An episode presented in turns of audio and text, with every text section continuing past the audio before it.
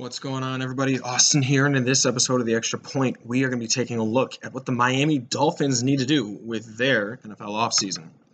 So, the big news of the day, it happened uh, just a couple of hours ago. The Miami Dolphins traded a slew of picks for wide receiver Tyreek Hill and then gave him a brand new contract. A, I believe was a four year, $120 million deal, which is a a massive deal. Davante Adams really messing up the market for every team that's looking to pay their wide receiver. I can't imagine what that Cooper Kupp contract is going to look like in a couple years when he gets to claim, hey, you know, I'm a triple crown winner. Hasn't happened in, you know, 20 some years. Also, I'm the Super Bowl MVP, which barely happens with wide receivers. So that's just something to keep a lookout for. But uh, anyway, let's get back to the Miami Dolphins. Uh, number one, I said that they're going to want to be targeting offensive linemen, and they did that in free agency. They went after Terron Armstead from the New Orleans Saints. They went after Connor Williams from the Dallas Cowboys. Both really good moves that should help shore up some of that offensive line. Don't be surprised if they take an offensive lineman with their first pick of the draft either.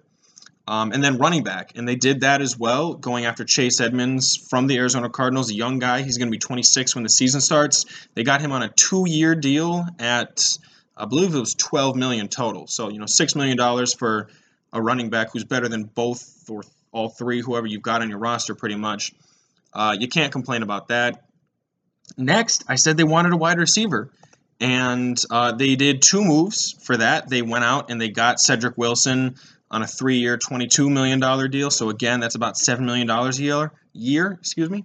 And then they went out and they grabbed Tyreek Hill, the fastest man alive, or the fastest man on a football field.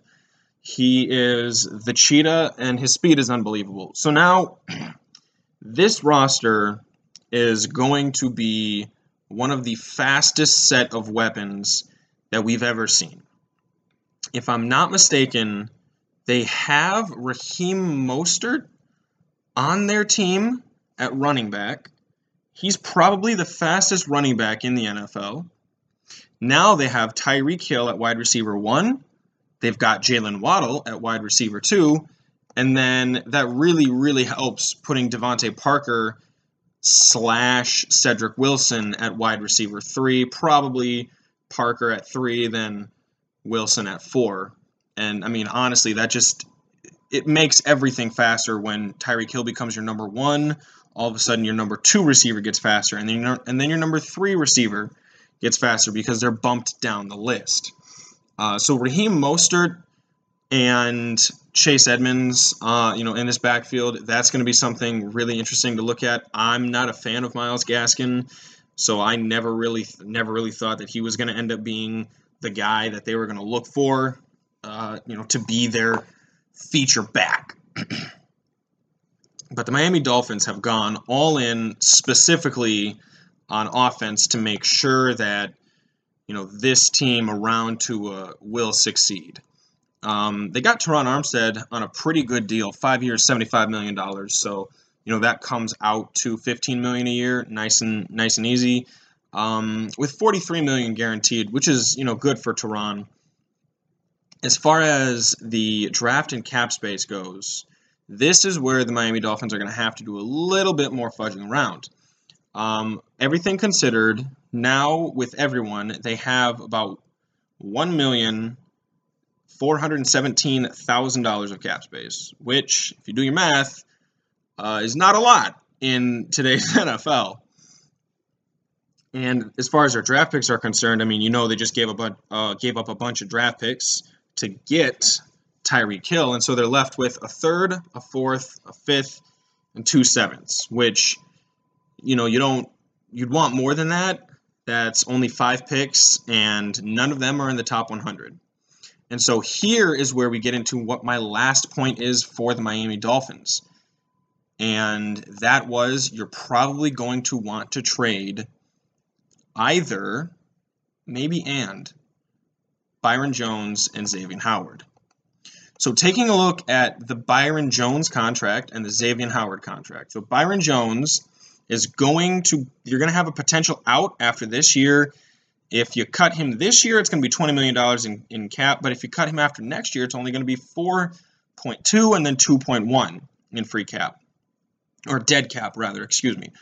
But Byron has two years left on his deal, and the base salary for each year is going to be about 13 million, is where it averages out to, which is a really good deal for a lockdown corner.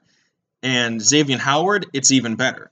Now the the the cap hit that you'd have to take for cutting him would be significantly higher, uh, Xavier, just because he hasn't gotten a lot of guaranteed dollars, uh, his guaranteed dollars yet.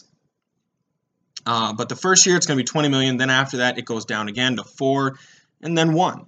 Uh, and his base salary, he's going to be a free agent after the 2024 season, so he is also locked up for you know three more years, while uh, you know Byron Jones is locked up for three more years as well. So this tandem right here, you can either play it out, and they probably only play two of those years before they wanted another contract, um, considering that you know, Xavier is going to be 31 when he gets out of that, and I believe Byron's going to be 32. So they're the same age. They're you know coming around the same same dollars, everything right there. They're easily tradable contracts, especially to teams that need cornerbacks badly. You know, if you were to you know call up a team like the New England Patriots who just lost J.C. Jackson, or um, maybe a team like the who really needs a cornerback? I mean, lots of teams in the AFC West. I'd say the Raiders, you know, could really use a cornerback. If you could convince them to, you know, make that deal, you'd probably have to bite some of the cap this year. But here's what's gonna go. Here's what's gonna happen. Because you don't have a lot of either cap space or draft picks, you can take a big bite this year, open up significantly more draft uh, cap space next year, and you could potentially, if if you traded them both, you could potentially recoup two first round picks, just depending on where you sent them to.